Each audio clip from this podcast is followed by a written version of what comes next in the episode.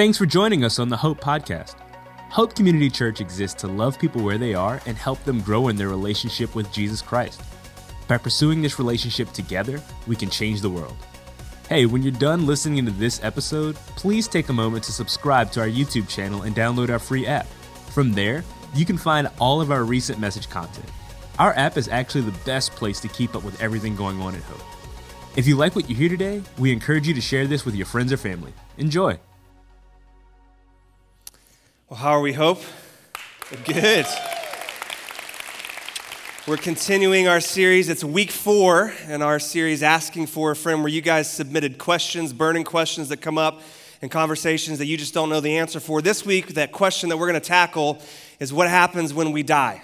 What happens the moment that we die? What can we expect to experience? This was actually supposed to be next week's topic, and our very own Dwayne Calvin, the Raleigh campus pastor, has an amazing message put together on how do we love people that disagree with us, especially when it comes uh, to our religious faith. Uh, but Dwayne got sick. He is on the mend, and so we decided last minute to switch our weeks, and I don't think that was an accident. Um, I think that God knew what we would be going through as a country, and I don't think um, that it's an accident that last week was how could a good God allow suffering in this world? And this week, after uh, two shootings and the war still going on in Ukraine, the question is what happens when we die? Uh, what could have been just a really cool Bible study and uh, just talking about the philosophy of the afterlife now has become a really important 30 minutes where we as a congregation can go to God's Word and look at the truths that we find there and come away with a living hope and a hope that our world desperately needs right now.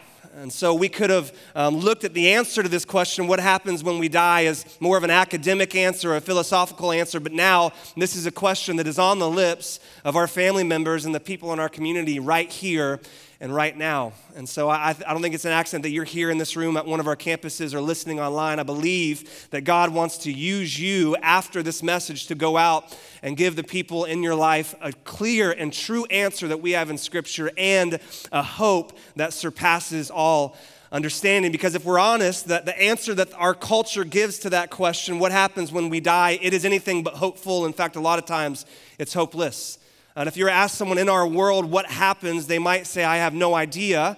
Or they'll say, we just cease to exist.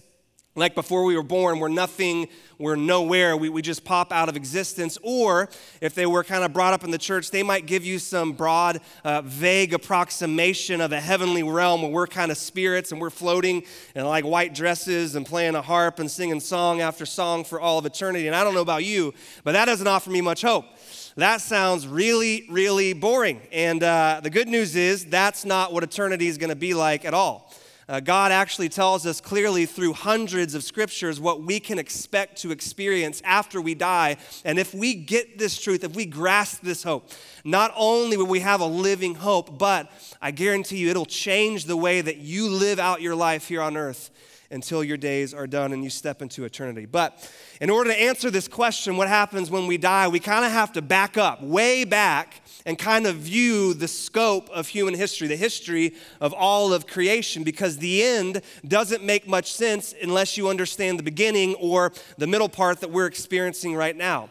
And so, if you were to read through the Bible, you'd see that the Bible, the authors kind of divide all of history into three sections or three parts or three acts to this grand story that God is telling that we're caught up in. Uh, the first act, Act 1, is the beginning. Uh, that, that's described for us in Genesis chapter 1 and 2. It's the past. Uh, act 2 is the present, what we experience in right now.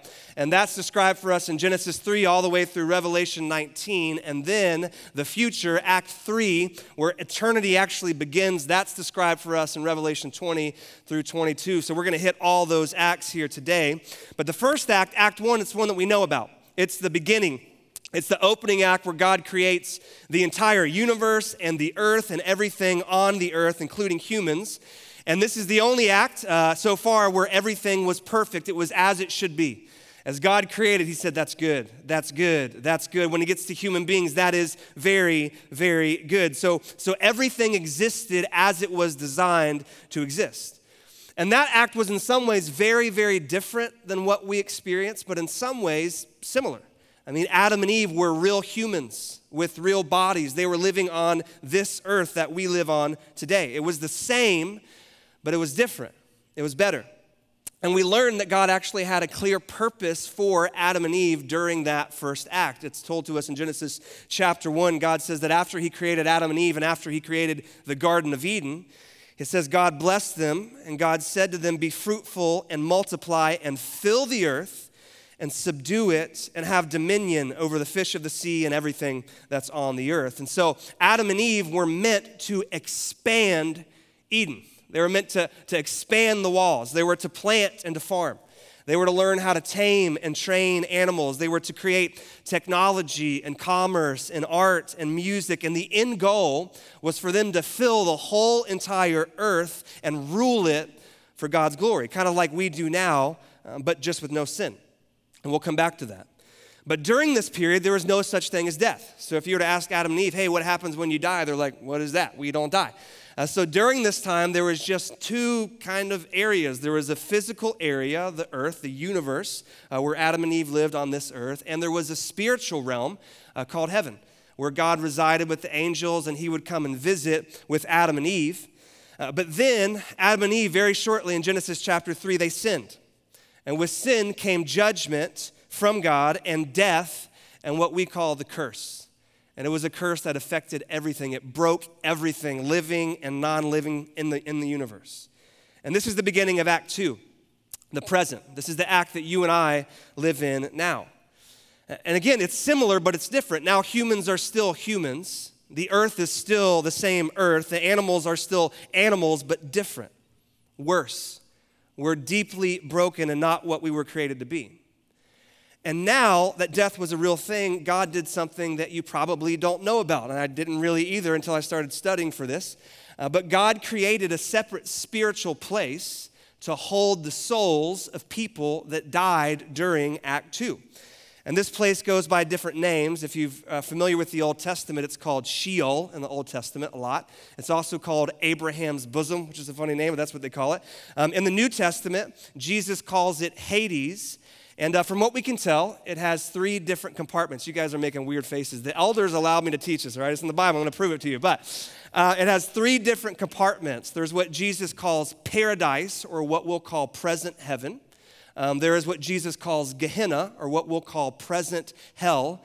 And there's actually a third place that we learn about in uh, one of the epistles of Peter called Tartarus, which actually holds disobedient angels until they're judged in the future. This is going to throw a lot of you for a loop. Hang with me. Uh, Jesus tells all this. Uh, tells us all about this place in Luke chapter 16. And this isn't a parable. Some people refer to it as a parable, but it's not.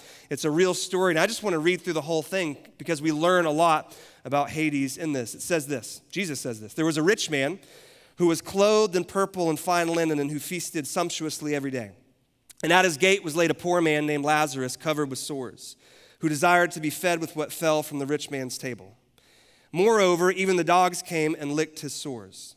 The poor man died and was carried by the angels to Abraham's bosom or Abraham's side. And the rich man also died and was buried, and in Hades, being in torment, he lifted up his eyes and saw Abraham far off and Lazarus at his side. And he called out, Father Abraham, have mercy on me, and send Lazarus to dip the end of his finger in water to cool my tongue, for I am in anguish in this flame. But Abraham said, Child, remember that you in your lifetime received your good things, and Lazarus in like manner bad things, but now he is comforted here, and you're in anguish. And besides all this, between us and you, a great chasm has been fixed in order that those who would pass from here to you may not be able, and none may cross from there to us. And so the rich man said, Then I beg you, Father, to send him to my father's house, for I have five brothers, so that he may warn them, lest they also come into this place of torment. But Abraham said, They have Moses and the prophets, the Old Testament, the Bible. Let them hear them. And he said, No, Father Abraham, but if someone goes to them from the dead, they will repent. And he said to him, If they do not hear Moses and the prophets, neither will they be convinced if someone should rise from the dead. And he's hinting at Jesus there.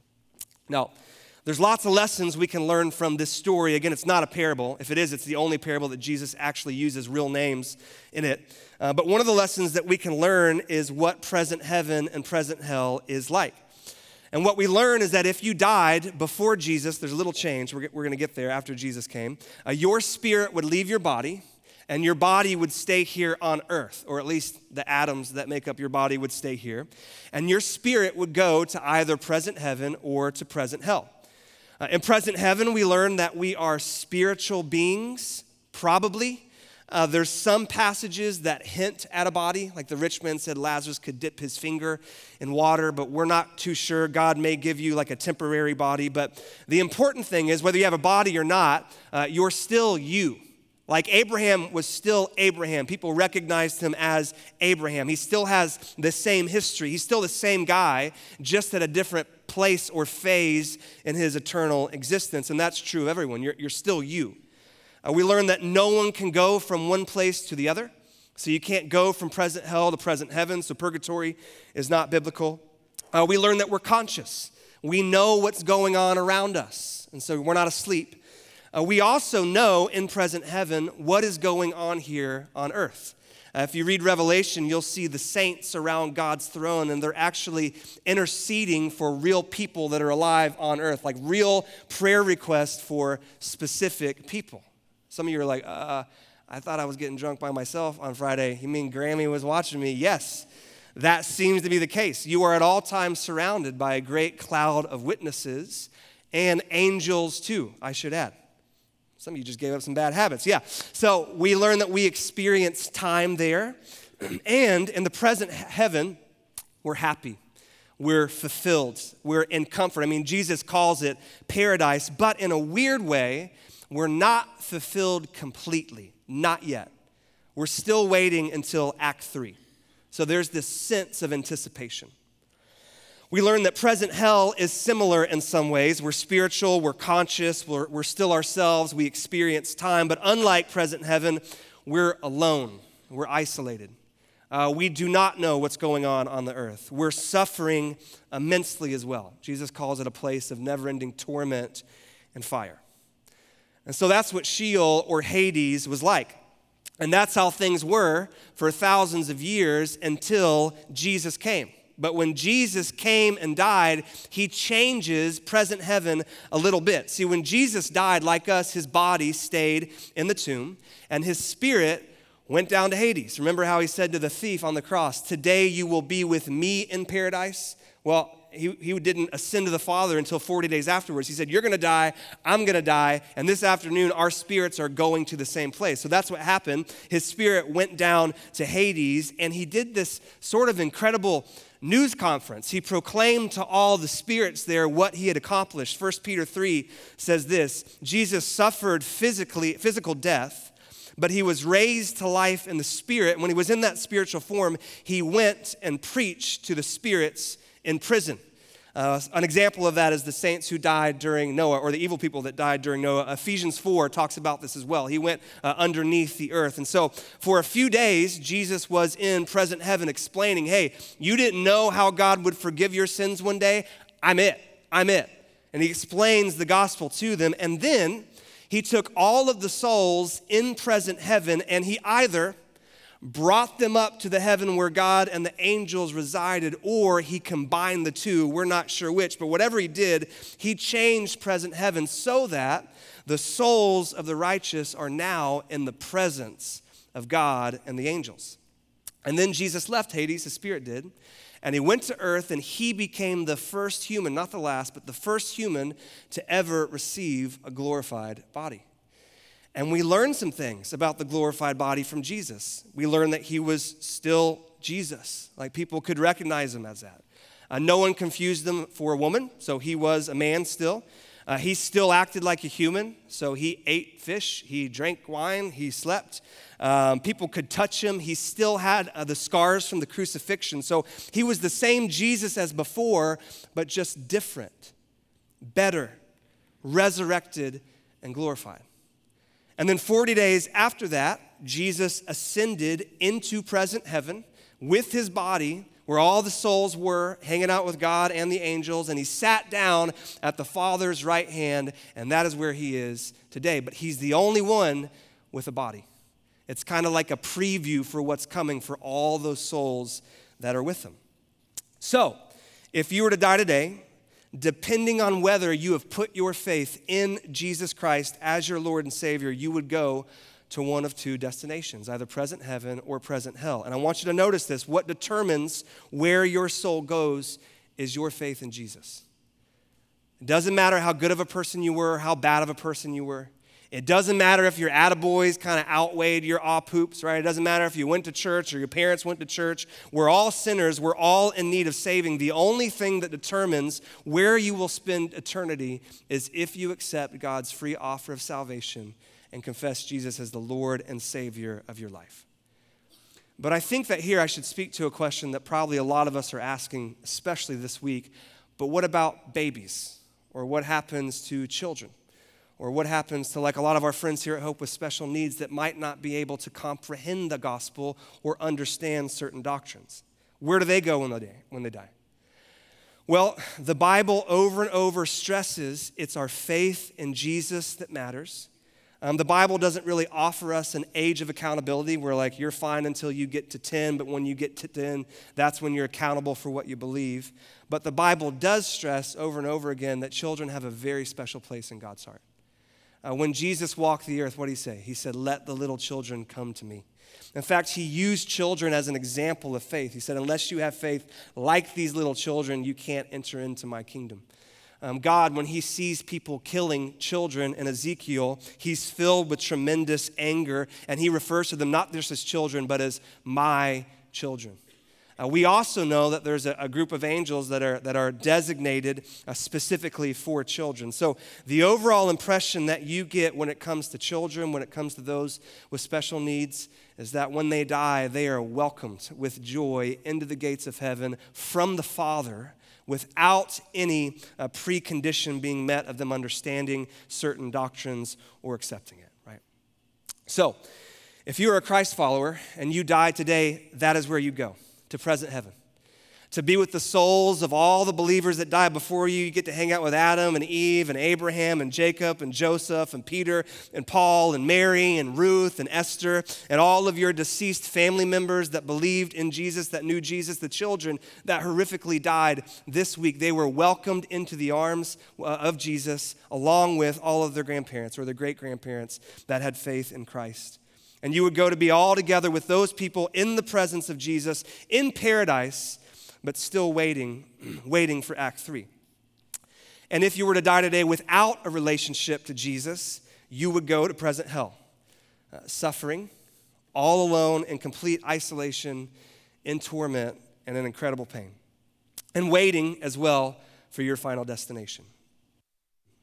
Which brings us to Act 3. Act 3, unlike Act 1 and 2, will last forever. There's no Act 4. And Act 3 starts uh, with Jesus' return to earth in the end times. It's his second coming.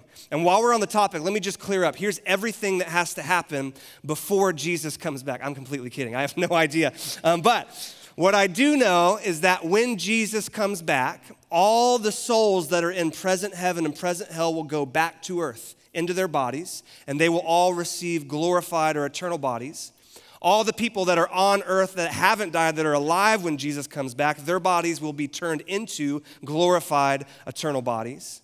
And then we'll watch as God, for the first time, creates eternal hell. The hell that we often talk about hasn't been created yet. Satan's never been there. And so we'll watch him create eternal hell, which was intended for Satan and the demons, and we'll watch him cast Satan and the demons into hell. And then this is what we'll witness. It says, Then I saw a great white throne and him who was seated on it. And from his presence, earth and sky fled away, and no place was found for them. And I saw the dead, great and small, standing before the throne, and books were opened. Then another book was opened, which is the book of life. And the dead were judged by what was written in the books according to what they had done. And the sea gave up the dead who were in it. Death and Hades gave up the dead who were in them, and they were judged, each one of them according to what they had done. And then death and Hades were thrown into the lake of fire. This is the second death, the lake of fire. And if anyone's name was not found written in the book of life, he was thrown into the lake of fire. And so what we see is that all the dead are given bodies, and we're going to stand before the great white throne of God. And God's going to take all those people that did not accept his free offer of salvation, and he will place them in eternal hell. And I just want to pause for a moment And I just want you to notice that the hell that you and I commonly talk about, future hell, I want you to notice it was not intended for us. It was created for Satan and for the demons and for all that we call evil. And every single person that will go there and spend eternity there, it's because they chose to be there. They chose to deny God. They put off following Him. They refused to submit their life to Jesus and accept His free offer of salvation. Those who spend eternity in hell literally have to climb over the cross of Jesus to get there. And that future hell is worse than the present hell. I mean, it's meant for Satan and his demons. So the pain and the suffering, it's going to be unbearable. It will be complete isolation, cut off from anyone or any interaction with anyone. It will be outside of the presence of God, and it will last for eternity. And there are thousands of people today that will try to say that none of that is true, but we know that all of those things are true because Jesus himself teaches us each one of those things. It's real. And because of sin, it is our default destination. Without Christ, this is where we're destined to spend eternity. That's serious. But praise God, it's not the end for everyone. After that's all done, after all of that is finished, then we, along with all the other believers and the angels, get to stare in awe as we witness this. Then I saw a new heaven and a new earth. For the first heaven and the first earth had passed away, and the sea was no more. And I saw the holy city, New Jerusalem, coming down out of heaven from God, prepared as a bride adorned for her husband. And I heard a loud voice from the throne saying, Behold, the dwelling place of God is with man. He will dwell with them, and they will be his people, and God himself will be with them as their God. And he will wipe away every tear from their eyes, and death shall be no more, neither shall there be mourning, nor crying, nor, nor pain anymore, for the former things have passed away. And he who was seated on the throne said, Behold, I am making all things new. And he also said, Write this down, for these words are trustworthy and they're true. So all of the angels and God's people in their glorified bodies will watch as God remakes the earth and the entire universe, and we'll get to see God move his dwelling place down from heaven to earth with us. See, God's plan was never to have us live with Him for all of eternity. God's plan was always to make His dwelling, to move down with us into the new earth. And that's how Act 3 will start, and it will never, ever end. And I know this brings up all kinds of questions. It does for me, and there's no way we can possibly answer them all. But don't you just want to know, like, what will that existence be like? Like, what will our new glorified bodies be like? Well, Jesus kind of shows us. They'll be the same bodies, but different, better, way better. Will we all look like supermodels? Nope. You'll still look like you. I'll still look like me, just healthy and as we were intended to look at the peak of physical fitness. Well, will you be the same age when you die? I don't think so. I think that um, there's a certain age where you'll be in peak physical condition. It might be different for all of us depending on our DNA, and that's the age that you will be. So some of you will die and wake up younger. Praise the Lord. Uh, some people will die and wake up older like children, but they'll still be them. You'll still recognize them as them. But our bodies won't be magic or anything. We'll still be humans. Uh, we'll still need to eat. We'll still need to drink. We'll still need to sleep. We just won't get sick. We won't feel pain. We'll still have natural needs, they'll just all be met. And we'll still have different personalities. The same ones that you had here on earth with like the rough edges, kind of sanded off, right? No sin. Uh, we'll still have the same strengths and the same talents, again with no sin. Uh, we'll form new friendships. We'll rekindle old ones. Parents will get to hold their children. Families will be re- reunited and they'll never, ever be separated again. Well, what will the new earth be like? Again, the Bible seems to say that, like our bodies, it's the same earth, but it's different. It's better. It's untarnished by sin. So the Grand Canyon will be as grand as God originally created it to be. The mountains will be as majestic as they were made to be. And remember, it's not just the earth, but the whole universe. So, Mars and Jupiter will be as awe inspiring as they're meant to be, and not just our solar system, but every solar system and every galaxy in the whole universe will be remade. It'll be renewed. Well, what about the different nations or the countries or the nationalities and the countries? Will those goes away? No. It'll be the same diversity of cultures. Jesus says people from every tribe, nation, and tongue will be there, from the nations that exist and maybe old ones that have gone away. It'll be, it'll be the same, just different, better. And if we stick with that pattern, we'll still have the same need for politics. There will be nations, there will be kings, there will be a hierarchy of leadership without sin. Let me stress that. There will be jobs, there'll even be technology. Like nothing in the Bible seems to hint that we'll just go back to the Stone Age and have to reinvent the wheel or fire. When John went to heaven, it had all of the technology that they had back then. There was the written word, there was metal instruments, there was chariots. So maybe the same technology will exist, but you know, we'll be sinless. So maybe we'll all take out our smartphones and be like, that was the stupidest idea ever, right? And throw it away.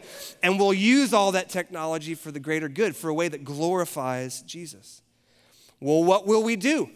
Will we just sit around and hang out? No, we'll have the same command that God gave Adam and Eve in Act 1 fill the earth, subdue it, have dominion over it for the glory of God. Like, show these angels what you're capable of without this thing called sin, without the curse. Show them the incredible things that God designed us to accomplish. So we know there will be commerce, there'll be trade, There'll be business and science and art and music and sports and scholarship. And everyone's going to have a unique area of responsibility where they can use their specific gifts and their callings and their passions to the utmost. And uh, they'll be completely fulfilled in that. And once we've subdued and have dominion over the whole earth, who knows? We might go and do it on other planets. You would be surprised how many theologians think this. I mean, we might do it over the whole entire universe.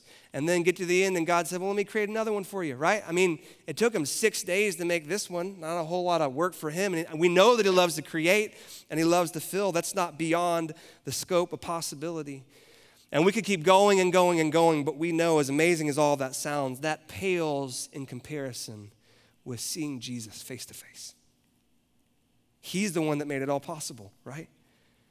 Our risen and reigning Messiah living with us. And we'll get to see him and we'll get to hug him and we'll get to thank him and we'll get to worship him. And all that we do will be an overflow of all that he did for us. The most amazing thing will be Jesus. Hope. This is true. This is what our future holds. And we could keep going on for hours. Maybe this will become a whole series in the future, who knows? But I just want to close with two things. First, if you are a Christ follower, listen, one day, all that you've ever wanted or desired, your pure motives, all of those needs and dreams, they will be met one day. It'll be yours. Joy after joy after joy after joy, compounded with joy after joy, stretched all the way through eternity. You will never have to give up any desire or any need. Every single one that you have, your pure, pure one that you have, it will be fulfilled for all of eternity. And if all of that will be ours one day, it means that now, during this tiny little blip on the map that we call eternity, on these few short 70 or 80 years, which is just a blink, a vapor that is here today and gone tomorrow. It means that during this very short life as Christ followers, we can wait. We can wait. What do I mean? Well, a verse I go back to almost every week is where Paul says this in Romans 10 For everyone who calls on the name of the Lord will be saved, but how then will they call on him in whom they have not believed? And how are they to believe in him of whom they have never heard? And how are they to hear without someone preaching? And how are they to preach unless they are sent? As it is written, how beautiful are the feet of those who preach the good news. Listen, every single person that you come into contact with every single day is an eternal being. Every single person that you know or will ever know will never cease to exist. And they will either spend eternity on the new heavens and the new earth or in torment and hell. And God has saved you and has given you the gospel message so that through you, all of those people could at least be offered a chance, a choice to hear and respond to the gospel or not.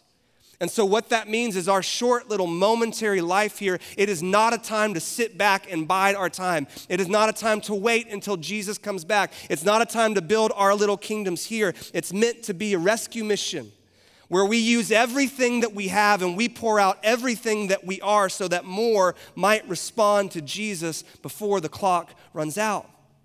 What that means is that as a Christ follower, I don't need to use my time and my talents and my resources building my little kingdom here because this is not my eternal home. Jesus is preparing that for me. All of God's will be mine one day. And all that I have here on earth, I will leave it behind. And so I can spend it all and I can give it all and I can pour it all out for the only thing that matters that more and more people know about Jesus.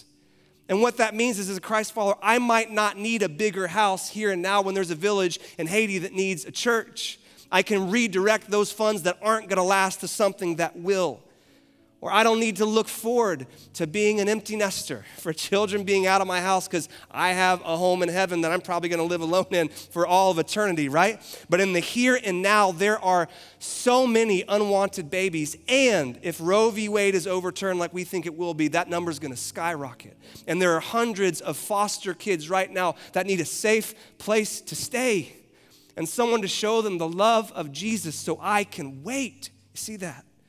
Or one day, I'll never have an awkward conversation. I'll never have to worry about being judged by other people. So, in the here and now, I can embrace awkwardness. I can embrace the possibility of being judged so I can bring up the name of Jesus in every single conversation that I can. One day, we will have the presence of Jesus. We can hug his neck, we can hold his hands, but now we need to be the presence of Jesus. The truth of heaven means that for almost everything in my life, I can wait so that more might know.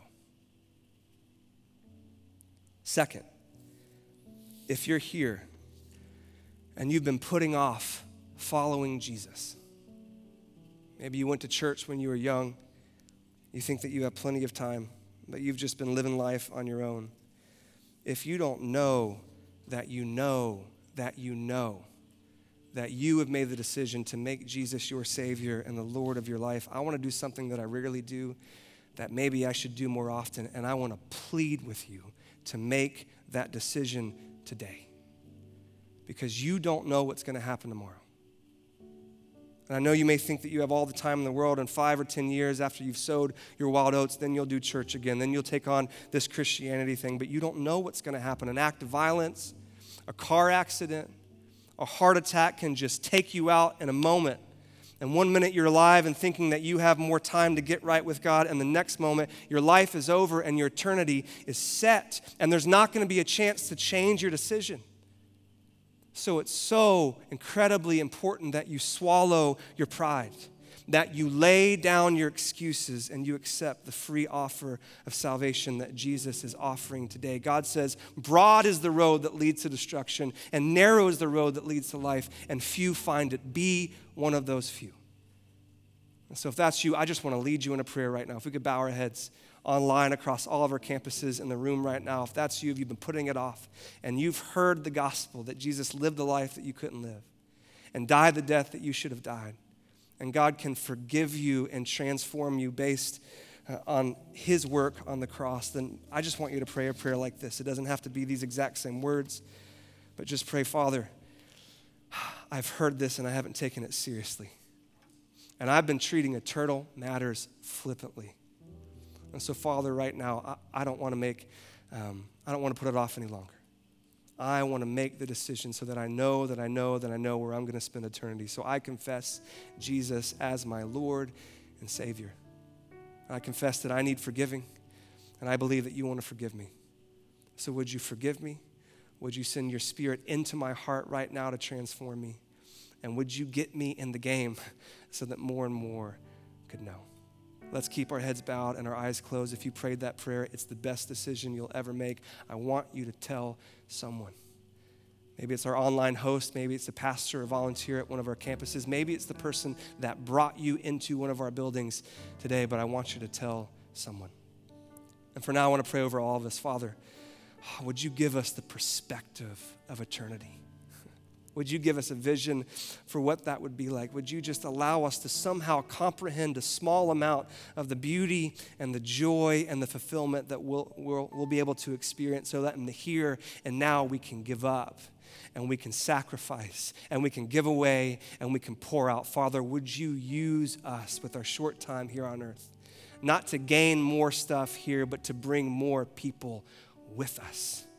Would you do this for your name and your glory's sake? Amen. Thank you for listening to the Hope Podcast. We hope you enjoyed this message and encourage you to share it with your friends and family. If you live in the greater Raleigh Durham area in North Carolina, we'd love to meet you at one of our weekend gatherings. For campus locations, service times, and information on our children and student environments, check out gethope.net. To make sure you don't miss our next message, please take a moment to hit the subscribe button. We would like to invite you to support what we are doing by visiting gethope.net slash give. Through generosity of people like you, Hope can run programs like our food pantry, homework club, project classroom, and many more.